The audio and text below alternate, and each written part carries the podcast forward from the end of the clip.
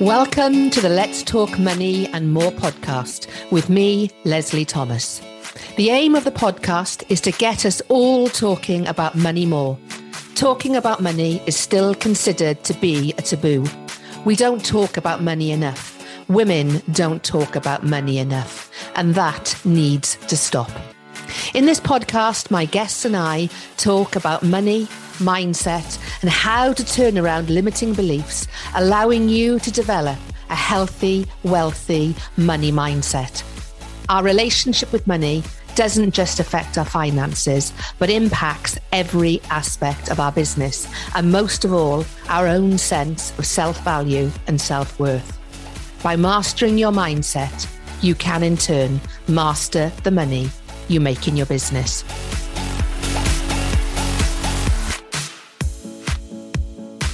Welcome to the latest episode of the Let's Talk Money and More podcast with me, Lesley Thomas. So, today's podcast is going to be a little bit different.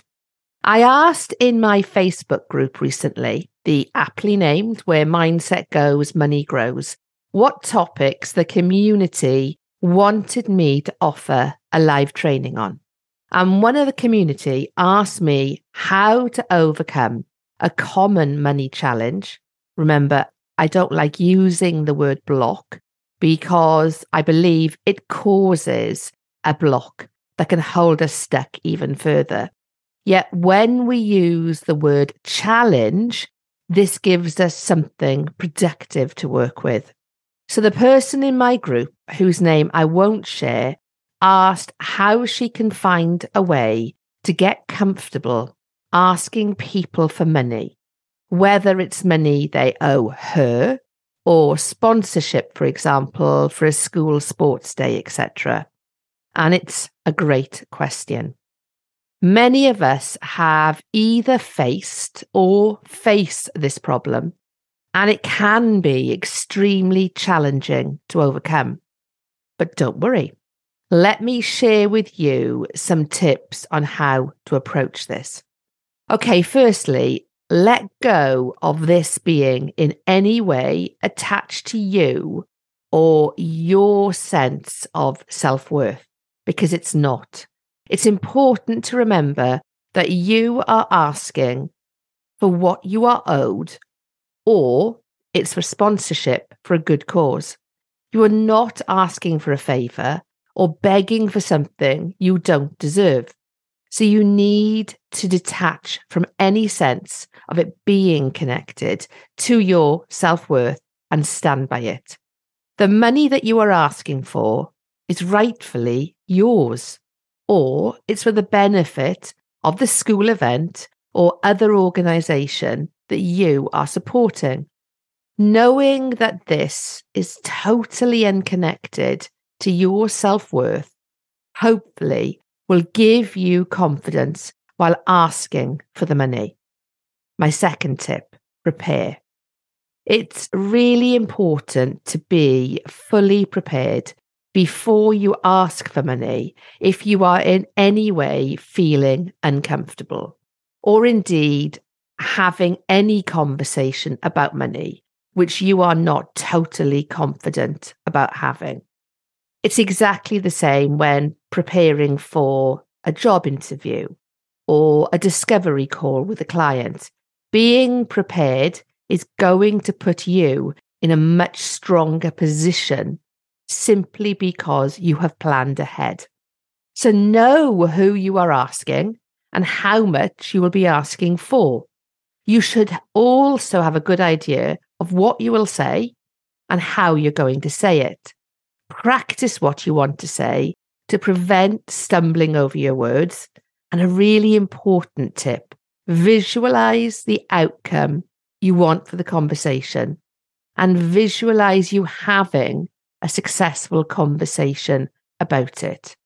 Planning helps to overcome the nerves around that conversation, and visualization will help you ground yourself into seeing a positive result before the conversation takes place and will start to eliminate some of the nerves that you might be feeling.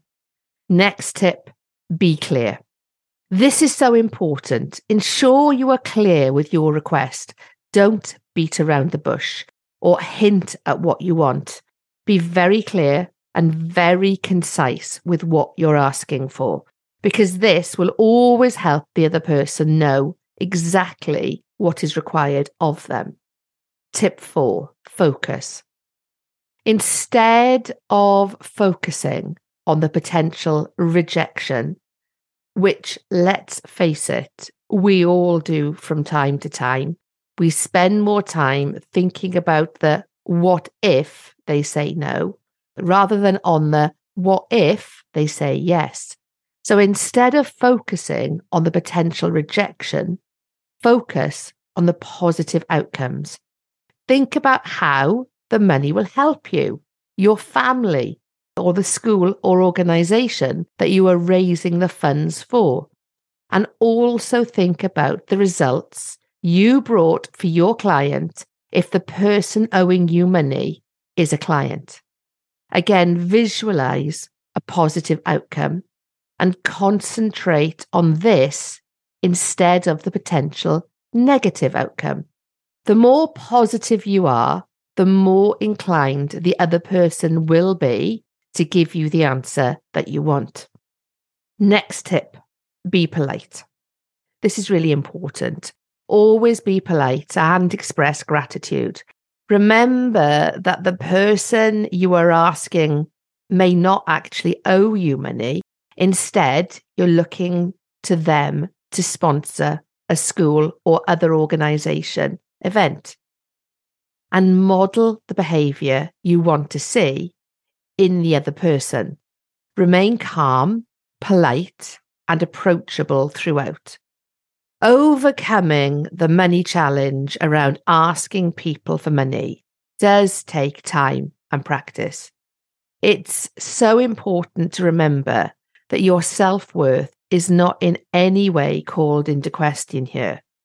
Prepare, be clear, focus on the positive outcomes and express gratitude.